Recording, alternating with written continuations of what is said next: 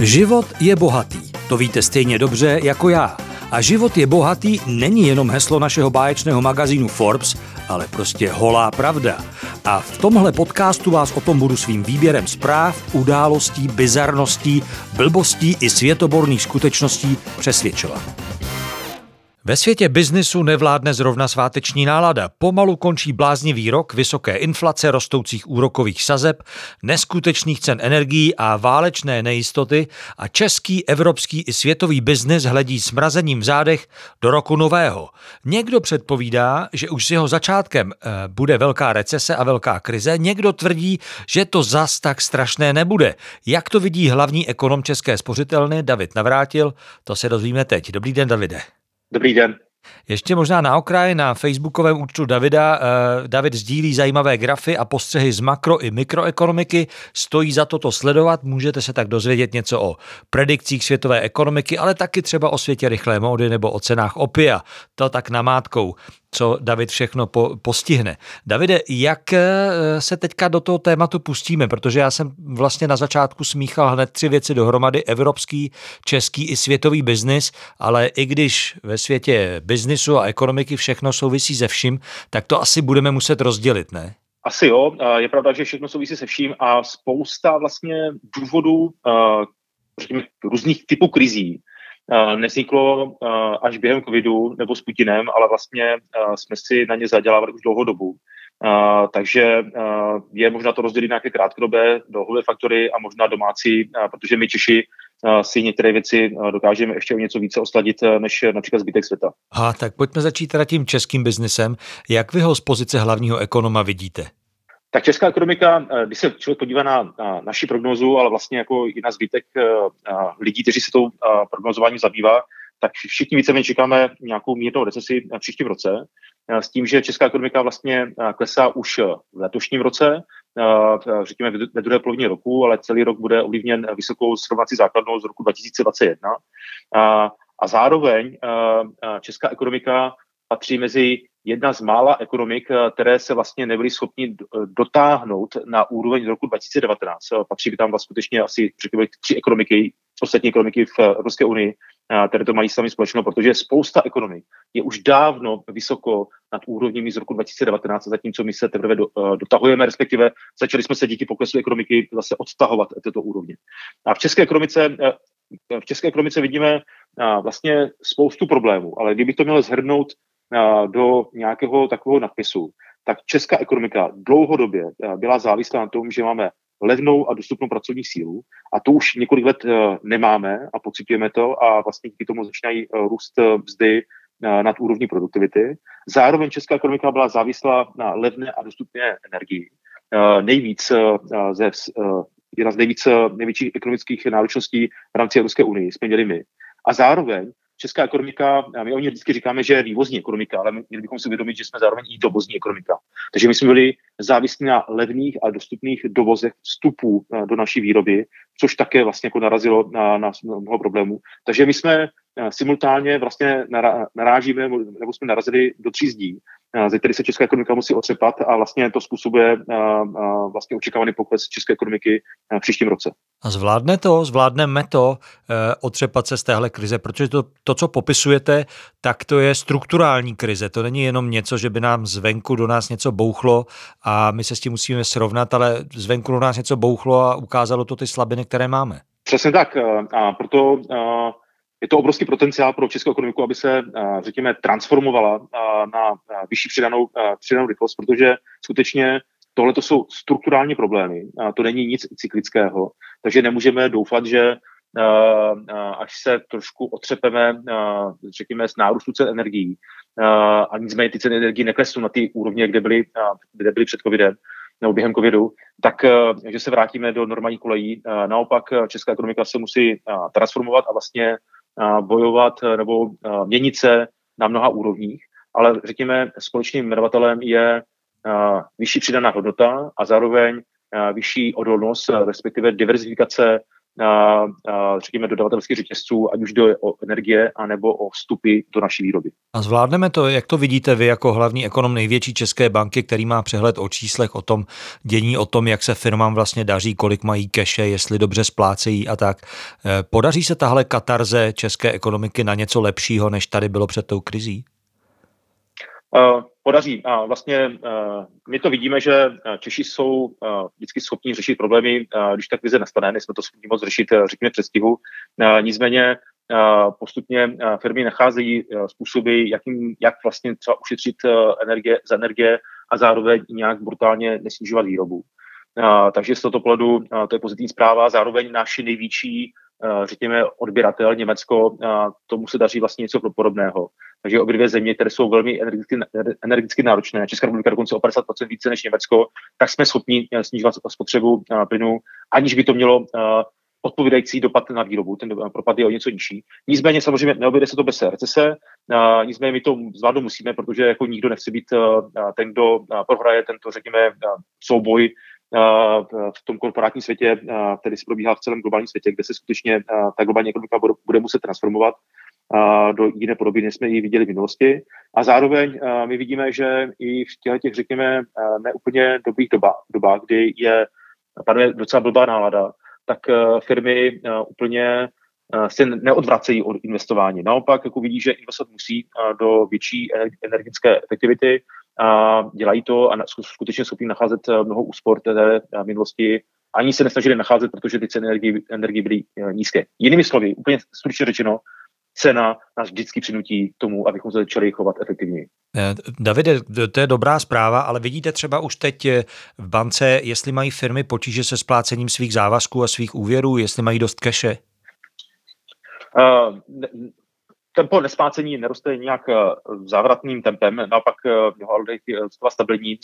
Jeden náznaky navýšení jsou třeba v některých odvětvích nebo sektory, ale to se dá očekávat prostě sektory, které jsou velmi energeticky náročné, samozřejmě mají větší problémy domácností, které mají velmi nízké příjmy a díky inflacím rostou náklady na živobytí, tak se dostávají do větší problémů, ale to, je, to není nic, co by bankovní sektor díky své vysoké kapitál přiměřenosti nebyl schopen zvládnout, respektive co by zvrátilo jeho schopnost ekonomice pomoci právě se strukturálně měnit. Mhm. Když se podíváme ještě na e, útraty domácností, protože to je jeden z komponentů toho, jak se potom celé ekonomice daří, vy to vidíte na kartových transakcích, jak Češi hospodaří s penězi, utrácejí stejně, utrácejí míň, e, rostovým úspory, nebo jak to je? Hm.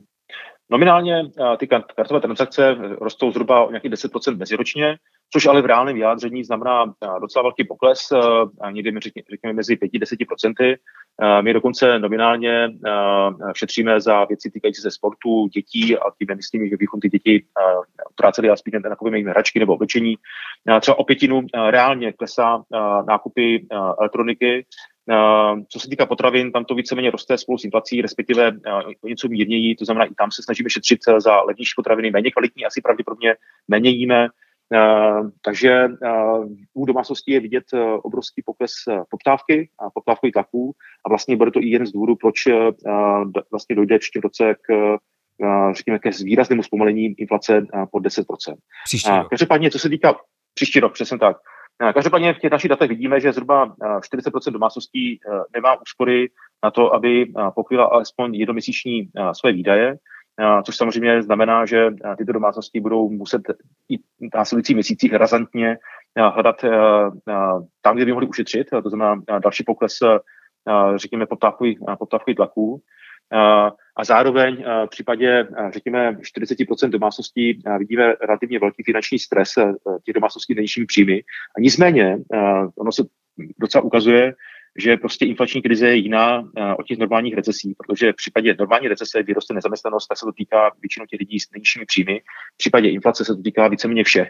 Takže i 15% domácností, které mají nadprůměrné příjmy, tak uh, jsou ve větším finančním stresu, protože sice mají nadprůměrné příjmy, ale zároveň mají nadprůměrné závazky, například pokud mají hypotéku, tak samozřejmě v tom finančním stresu se dostanou, můžou dostat relativně rychle. Tak doufejme, že ten příští rok přežijeme všichni ve zdraví a to i v tom finančním. A pojďme se podívat na světový kontext. Mě zaujal jeden graf, který jste právě na Facebooku na svém, na svém profilu postoval. Nejvíce očekávaná recese v historii nebo největší predikční debat, debakly. Jestli jsem ten graf přečetl správně, tak 45% analytiků očekává v příštích 12 měsících v Americe recesi a je to největší počet za posledních x let. Čet, čtu to správně? Čtu to naprosto správně a je to vlastně, dalo by se říct, nejvíce očekávaná recese v historii, protože v minulosti zdaleka se vlastně tohleto procento vnímané pravděpodobnosti recese v následujících 12 měsících na těch úrovní nedosáhlo. A samozřejmě člověk, jako, když vidí, že se čím tím více lidí zhoduje, prognostiku zhoduje na něčem, tak má pocit, že samozřejmě to může dopadnout ve finále trošku jinak. Tak proto jsem tam dodal ten debakl, protože samozřejmě ono to ve finále může dopadnout jinak, protože ta ekonomika je vlastně, ona reaguje trošku na podněty. To znamená, když se mě bude shodat, že přijde recese, tak je možné, že politici nebo centrální banky vlastně z nějakým důvodu budou chtít zabránit tomu většímu poklesu a ve finále to nemusí nastat. Takže to očekávání ve finále může způsobit, že něco nenastane. Nicméně v tomto případě minimálně Evropě ta recese je velmi pravděpodobná, protože přece jenom my nečelíme jenom rostoucím krokům sazbám, jako třeba ve Spojených státech, ale především právě problémů s energiemi a řekněme nutností trošku více spořit díky inflaci. Takže minimálně pro, ty, pro eurozónu ta recese je asi víc pravděpodobná než, pravděpodobná než pro Spojené státy. Mm-hmm. Ale každopádně je to strašně zajímavý a je potřeba vždycky si vnímat ty věci kontextu. Ano, stačí se podívat na prognozy takových těch velkých bank, jako je Morgan Stanley nebo JP Morgan, které víceméně říkají, z pravděpodobností jedné třetiny ta situace v tom příštím roce bude zhruba stejně špatná jako v letošním roce. Z pravděpodobností jedné třetiny bude o něco horší, ale taky tam je pravděpodobnost jedné třetiny, že to bude o něco lepší. Tak si každý může vybrat, jo. No a ještě navíc po té zkušenosti, kterou máme e, s covidem a s válkou, že vždycky přiletí nějaká černá labuť a všechno s tím zamíchá. Přesně tak. Takže my tentokrát oproti té minulosti, my uh, o spoustě problémů víme, že je víme, ale samozřejmě vždycky se může stát, že přesně přijde problém, o kterém vůbec nemáme tušení, že může nastat. Ale každopádně ta situace to příštím roce bude mít spoustu výzev a řekl bych, že to jednou z největších budou naše psychika, to znamená ta naše hlava, protože pokud upademe do deprese a začneme skutečně jako velmi výrazně měnit svoje chování, to znamená, nebudeme nakupovat, respektive nebudeme investovat především, tak skutečně ta krize může být hlubší. A my jsme v minulosti zažili v České republice, že naši, naše blbá nálada byla schopna posunout zhruba do poloviny, do poloviny naší recesí, které jsme si v Česku prošli. Takže e, rada je investovat a utrácet. Já bych řekl především investovat a, a utrácet s rozumem a investování díky těm cenám energií, díky tomu, jak vlastně spousta firm naráží na své limity, tak to investování vlastně jako dává smysl. Je vlastně má vysokou výnosnost navzdory tomu, kde vlastně Česká národní banka zvýšila úrokové sazby, takže ono je to dražší, ale zároveň ten přínos je dramaticky vyšší, než byl v minulosti. Říká David Navrátil, hlavní ekonom České spořitelny. Díky za tyhle predikce a e, třeba za čtvrt roku se ozveme znovu a podíváme se, jak to vypadá ve skutečnosti. Díky moc a mezi tím hodně štěstí. A teď je tu se mnou nejúspěšnější horoleskyně české historie, žena, která viděla svět ze tří nejvyšších vrcholů, včetně obávané K2, dáma, která má teď pro mě k překvapení na sobě krásný kostýmek a nově taky spisovatelka Klára Kolouchová. Ahoj, Kláro. Dobré ráno, já ti dám kostýmek. Jak překvapení? No, já, já tě takhle neznám, ne, že by jenom sukně chodila... a šatičky jenom. No, a ne, že by si všude chodila s cepínem, ale jako v kostýmu jsem tě ještě neviděl. Vidíš, tak po každý poprvé. Co vlastně teď děláš? Ty bláho, Kolouchová je v jednom kole a jak jsem se na to dneska ráno podívala, tak jsem říkala, jestli ty se hejbeš, tak já musím jít do sebe. Protože absolutně nestíhám. A kromě toho, že jsem teďka vyslala do světa svoje nový baby. O tom za chvilku bude. O tom za chvilku, dobře. Tak chystám ještě jedno baby, protože eh, doma máme splněno a ty živí už jsme jako ukončili, tak eh, teďka dělám eh, svoje nový počiny pracovní. Tak pojďme to rozebrat. Pojďme na to první nový baby, jak ty říkáš, a to je knížka, která se jmenuje Nahoře fouká. O čem ta knížka je, tady máme na stole před sebou. A jenom připomenu, že máme na stole před sebou taky Forbes Woman z roku 2019, kde na titulní straně je právě Klára Kolouchová chvilku poté, co slezla z K2. To je mazec, to neskutečně letí. Tři roky. Nepřipomínej mi ten čas. Tři roky. Tři roky. Tři roky, eh, K2, to je vlastně poslední vylezený vrchol, ne poslední hora, ale mm-hmm. jako vylezená hora, protože od té doby ještě byly další dvě osmičky mm-hmm. a mhm. ani jedna nedopadla. Aha, to ani nevíme. Mezi čase. No, to bylo takový docela pro mě jako temný období a vlastně o tomhle tom jsem se rozepsala a vypsala z toho a uzavřela to v sobě a zpracovala v té knížce na mm-hmm. Fouká, kde vlastně mluvím nejenom o těch vrcholech, ale i o životě mezi vrcholy, o tom, jak to asi všechno začalo a možná i kam to směřuje. No a to nás všechno, zaj, eh, to nás všechno zajímá, ne, že bychom teďka museli dělat tu retrospektivu, ale řekni, jak to tady bylo po K2, co se dělo? Po K2 byl velký fičák. Eh, po K2 jsme dotáhli do finále film s Janou Počtovou, krásný K2 vlastní cestou, což bylo úžasný pro mě. A tím se uzavřela ta krásná pětiletá kapitola K2. A mezi tím už, jako už různě po mně natahovali ruce z různých vydavatelství a říkali, a kdy bude ta knížka? To vždycky nejdříve kniha, pak je teprve film. Mm. Já mhm. říkám, ne, ne, ne, teď je to přesně opačně, protože já jsem byla na kopci a dělala jsem videodeník, takže první je film a kniha ne, to ještě není, a to není čas, na to nenazrála doba. A já jsem vlastně věděla, že jestli se někde vrhnu do té knížky, tak uh, vím přesně, s kým to chci dělat. Mm-hmm. A to mhm. bylo vydavatelství Labyrint a Joachim Dvořák, mm-hmm. s kterým jsme dělali moji první knížku v roce 2008. A ten čas prostě musel nazrát a nazrál vlastně až eh, letos na jaře, kdy jsme si řekli, tak už je ten správný čas, už máš trošku odstup a můžu na to trošku koukat uh, jiným pohledem, než tím zaujatým, když je člověk plný emocí a nasátý tím vším a v koloběhu a jsem za to vlastně moc ráda. Já se jenom vrátím k tomu, co jsi říkala. Bylo to tak, že ten spouštěč byly dva neúspěšné výstupy na osmitisícovky po té K2? A to asi nebyl spouštěč, ale spíš eh, bylo to jedno z dalších témat eh, a pro mě asi důvod k zamyšlení a určitýmu zastavení se a nasměrování a říct si, po čase, jestli třeba ty osmitisícovky a ty velké hory je ještě směr kam dál a jestli to je něco, s čím chci pokračovat a proč, anebo nechci. a vlastně přirozeně jsem si uvědomila, že asi jsem na nějaký svojí životní křižovatce a v kontextu toho, co se už povedlo a v primárně potom v tom, co jsem zažila eh, v roce 2021 v Himalájích, eh, tak...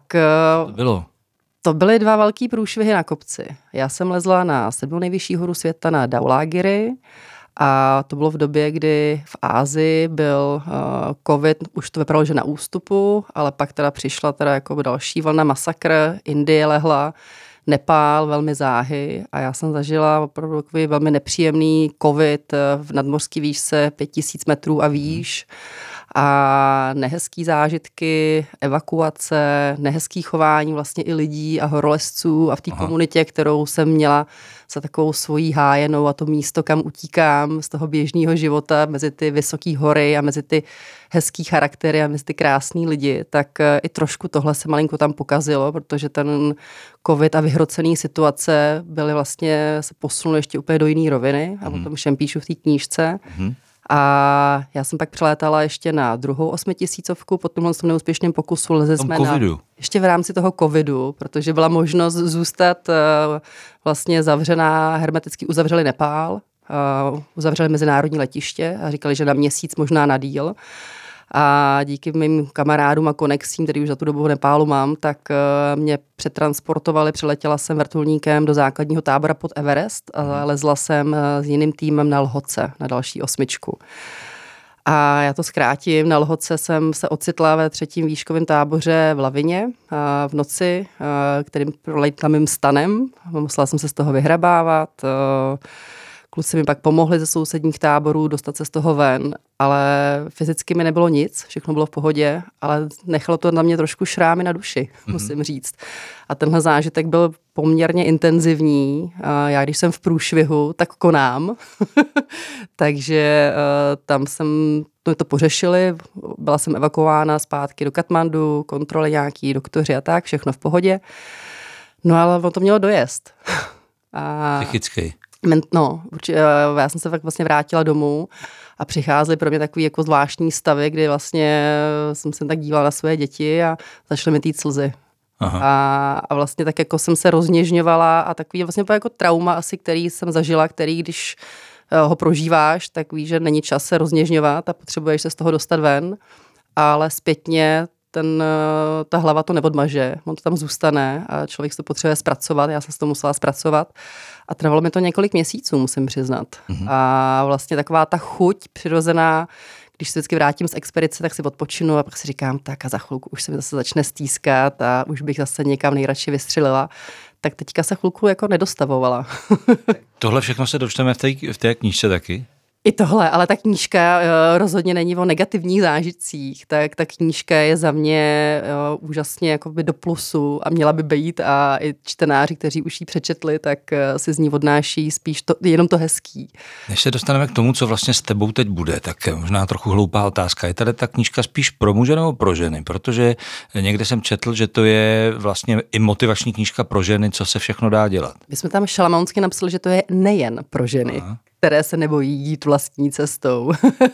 Takže já doufám, že si najde čtenáře napříč, uh, protože ta knížka vlastně uh, je rozdělená do nádherných sedmi kapitol, dá se v ní úžasně i přeskakovat a jsou tam kapitoly nahoru a kapitoly dolů. Mm-hmm. Je tam kapitola ženství nebo rituály a každá kapitola má přiřazenýho ještě jednoho přispěvovatele zvenku, který do toho vstoupil zase trošku jiným úhlem pohledu na mě, mm-hmm. na to, co dělám a jak to vnímá svými očima moji rodiče třeba, nebo jak to vnímá moje dcera. Mm-hmm. A nebo jak to vnímají i moji parťáci z hor a mám úžasnou radost, že tam vlastně do té knížky píše i Tashi Tenzing, s kterým jsem začala líst na svoji první osmitisícovku. No a nebylo by to kompletní, kdyby tam nebyl ani Nims, Nirmal Purja, s kterým jsem vylezla na poslední svoji vylezenou osmičku na K2. Nejslavnější horolezec světa teď v tuhle chvíli. A aktuálně teda neskutečně nastartovaný frajer, který pokračuje ve svý Mission Impossible Possible. a, takže i od něj tam je několik řádků a krásných slov slov, takže Plus tam jsou úžasné obrázky, takže jestli někoho nebaví číst, může listovat. A jsou tam nejenom fotky, ale jsou tam i takový úžasně hravý koláže, kde jsme si s tím trošku vyhráli a je to, trošku, je to s nadhledem a, a s, s takovým jako laskavým pohledem nejenom na hory, ale vlastně život mezi horama, mezi vrcholy. Tak eh, to je knížka Nahoře fouká, ale eh, ty si řekla, že NIMS pokračuje ve své misi, ale co teda bude s tvojí misí? Co, co teď je Klára Kolouchová? Ale Kolouchová se uzemňuje. Mm-hmm. Já jsem v té knížce řekla, že nahoře fouká, ale dole je nuda. Mm-hmm. A, a já teďka jdu dolů do té v uvozovkách nudy, mm-hmm. ale ta nuda je vlastně neskutečně barevná. A já říkám, že je barevná jako duha. A já se jdu trošku ponořit zase a jdu si zase trošku osvěžit to, co, z čeho jsem možná utekla. A to je korporát, ale já se do toho korporátu nevrátím, ale využiju ho pro svoje vlastní nový baby, svůj vlastní biznis a chystám se za chvilku, ty báho, už v lednu, Aha. otevřít takový sport, butikový, sportovně zdravotní centrum cvičící a nejenom cvičící pro ženský primárně. Aha. Aha, a tak... Pro ženský, který se o sebe chtějí starat a v komunitě podobně naladěných uh, dalších krásných žen a pracovat na sobě, trošku se trápit. Takže co to má být? Posilovna nebo... Ale budou tam, uh, bude tam dva krásné sály, Posilka to nebude, nebudou tam žádný stroje, ale budeme se trápit vevnitř i venku, protože se nám podařilo najít úžasný prostor na Praze 6 na Ladronce, uprostřed mm. parku, takže je to taková oáza uprostřed zeleně v Praze, relativně v centru, ale vůbec nemáš pocit, že jsi ve městě. Tak to zní skvěle, protože jenom připomeňme, ty jsi zmínila ten korporát, ty jsi měla nastartovanou úspěšnou kariéru a to možná lidi nevědí, že vlastně kdyby si nebyla horoleskyně, tak eh, patříš na seznam nejúspěšnějších Češek i tak, což je zajímavá věc. Eh, korporát už tě nelákal teda zpátky. Ale potom, eh, co jsem si zvykla mít trošku volnější režim a utekla jsem z druhý mateřský rovnou na K2, a tak z těch, ty pohled z těch vrcholků hor malinko mi změnil perspektivu a přeskládal to, čemu se chci věnovat a jak chci trávit svůj čas. Mm-hmm. A, a já vlastně si myslím, že teďka ta další mise je předávat to, co jsem se naučila za těch posledních několik let, eh, nejenom v těch trénincích fyzických, ale i v těch horách eh, v nějaký ucelený formě, tak proto říkám, že to je butikový zdravotně, nejenom cvičící centrum s přesahem, mm-hmm. kde bychom opravdu chtěli tomu přistupovat, že tělo a duše jedno jest a vlastně nejenom cvičit, ale i tam mít ten další element toho rozvoje, eh, zajímavých přednášek, víkendových workshopů, ale hlavně jako združovat lidi, kteří mají chuť se o sebe starat a mají si mezi sebou i co říct. E, má to jméno? Má to jméno. Uh, jsme na Ladronce, takže je to Soul Ladronka dohromady. Aha, Soul Ladronka, dobře. Soulad, soulad na Ladronce nebo duše Ladronky. S tím se dá hrozně krásně hrát s tím názvem. Máte tam u toho taky hlídání? Uh, mužům a dětem asi vstup uh, bude trošku eliminován. Dobře, takže my muže budeme hlídat. To je... Muži můžou hlídat, ale rozhodně mimo náš prostor. to je jasná věc. Vlastně je otázka, která asi zbytečná, protože možná buď na ní neumíš odpovědět, nebo odpověď bez ní ne. Znamená to konec tvých choutek lest pořád na ty nejvyšší hory? Ani náhodou. Ne, jasně. Takže to, co jsi říkala v tom dokumentu, že už budeš hodná, neplatí. To je průšvih. Já vždycky řeknu něco a já si to vlastně ani nepamatuju. Mm-hmm. Na těch horách jsem trošku hájená. V té knížce jsem si dala malinko větší prostor, protože ta knížka končí tím, že kdyby mi někdo dal nahlídnout do křišťálové koule a říct mi, co mě čeká, tak eh, že nechám oči zavřený. Nechceš to vědět? Já to nechci vědět. Mě to baví v životě, když ty věci chodí eh, tak, jak mají a spontánně a abych se mohla něco těšit, že mě něco překvapí. A to překvapení a ten element toho, že do něčeho skočím, protože cítím, že to má ty koule a že to je to správný, tak o to já nechci přijít. Takže se máme na co těšit eh, při eventuálním příštím rozhovoru, protože Klára Kalouchová rozhodně hodná nebude. Ty jsi divok, děkuju. Taky díky, že jsi s náma byla, Kláro. Krásný den. Překvapení patří k inovacím ve světě startupů. Očekáváme je i při dění v domácí a zahraniční ekonomice. Překvapení někdy potěší i při podnikání. Ne však u pojištění. Dobré vědět. U+. Zjistěte, proč jsme životní pojišťovna bez nepříjemných překvapení. Na uplus.cz A teď zprávy a zprávičky. Další jachta ruského oligarchy v hledáčku, tentokrát amerických úřadů. Ty by chtěli zabavit luxusní jachtu se jménem Madame Gu, patřící ruskému miliardáři Andrejovi Skochovi. Potíž je v tom, že tahle jachta kotví v Dubaji. Blankitně modrá, krásná, 99 metrů dlouhá jachta má šest luxusních kajut, na palubě je posilovna, výtah, ono taky ta jachta má asi tři nebo čtyři patra, heliport a cena se odhaduje na 156 milionů dolarů, jak píše píší The New York Times. Andrej Skoch je ruský oligarcha, který zbohatl na oceli a je zároveň poslancem ruské státní dumy a i proto je na seznamu sankcionovaných ruských biznesmenů. Bude to ale ještě velká diplomatická válka a hra, než se podaří tuhle jachtu američanům zabavit. Už dříve ovšem zabavili Skochovi privátní Airbus, který má hodnotu 90 milionů dolarů. A ještě jednou z New York Times, nenechte si ujít film, který, ať se vám to nebude zdát, byl natočen podle skutečné události. Ten film se jmenuje, docela eh, jasně to vysvětluje, o čem to bude, The Cocaine Bear a je o medvědovi, který se sjel kokainem. Přesně o tomhle ten film je. A to se opravdu stalo v prosinci roku 1985, když medvěd ve státě Georgia našel v lese balíček kokainu, patřící pašerákovi, který se snažil vyskočit z padajícího letadla padákem a odhazoval zbytečnou zátěž. Medvěd nebyl žádný obr, měl jenom 80 kilo a snědl podle pitvy minimálně 4 gramy kokainu. Ve filmu po nich krvavě vyvádí, ve skutečnosti se prý prostě jenom sjel a potom pošel, obklopen 40 balíčky s kokainem. No, uvidíte, jak je to v tom filmu. Premiéra bude v únoru. A teď něco z The Guardian. Ten píše o tom, že barvou roku 2023 bude podle společnosti Pantone, což je firma, která má barvy v DNA, barva s názvem Viva Magenta.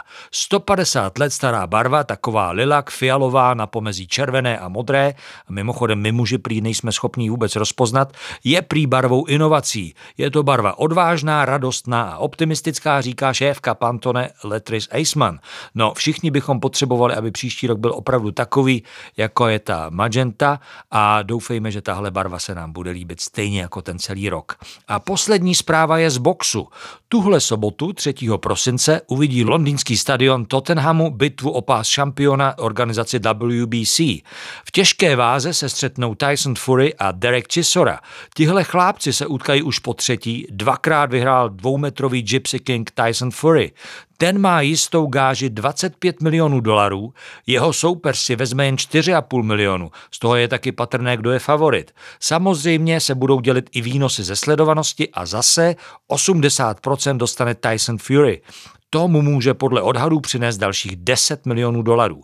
Fury má už letos dostatečně dobrý finanční rok, když na jaře poslal v šestém kole KO na zem Diliana Whitea, za každou sekundu zápasu inkasoval 31 tisíc dolarů. Co to je ale proti Floydovi Mayweatherovi, který si vydělal při zápase s Manny Pacquiaem 223 milionů liber, tedy přes 6 miliard korun. Mayweather je nejlépe vydělávajícím boxérem historie a jak na tom teď bude Tyson Fury, to se můžete podívat v sobotu třeba na O2 TV Sport. Konec zpráv. A vám díky, že jste nás poslouchali, že jste to vydrželi až do posavať. Jak vidíte, život je bohatý i tenhle týden. Mějte se krásně, užijte si víkend nebo cokoliv. A jak říkám, mějte se dobře a hlavně něco pro to dělejte.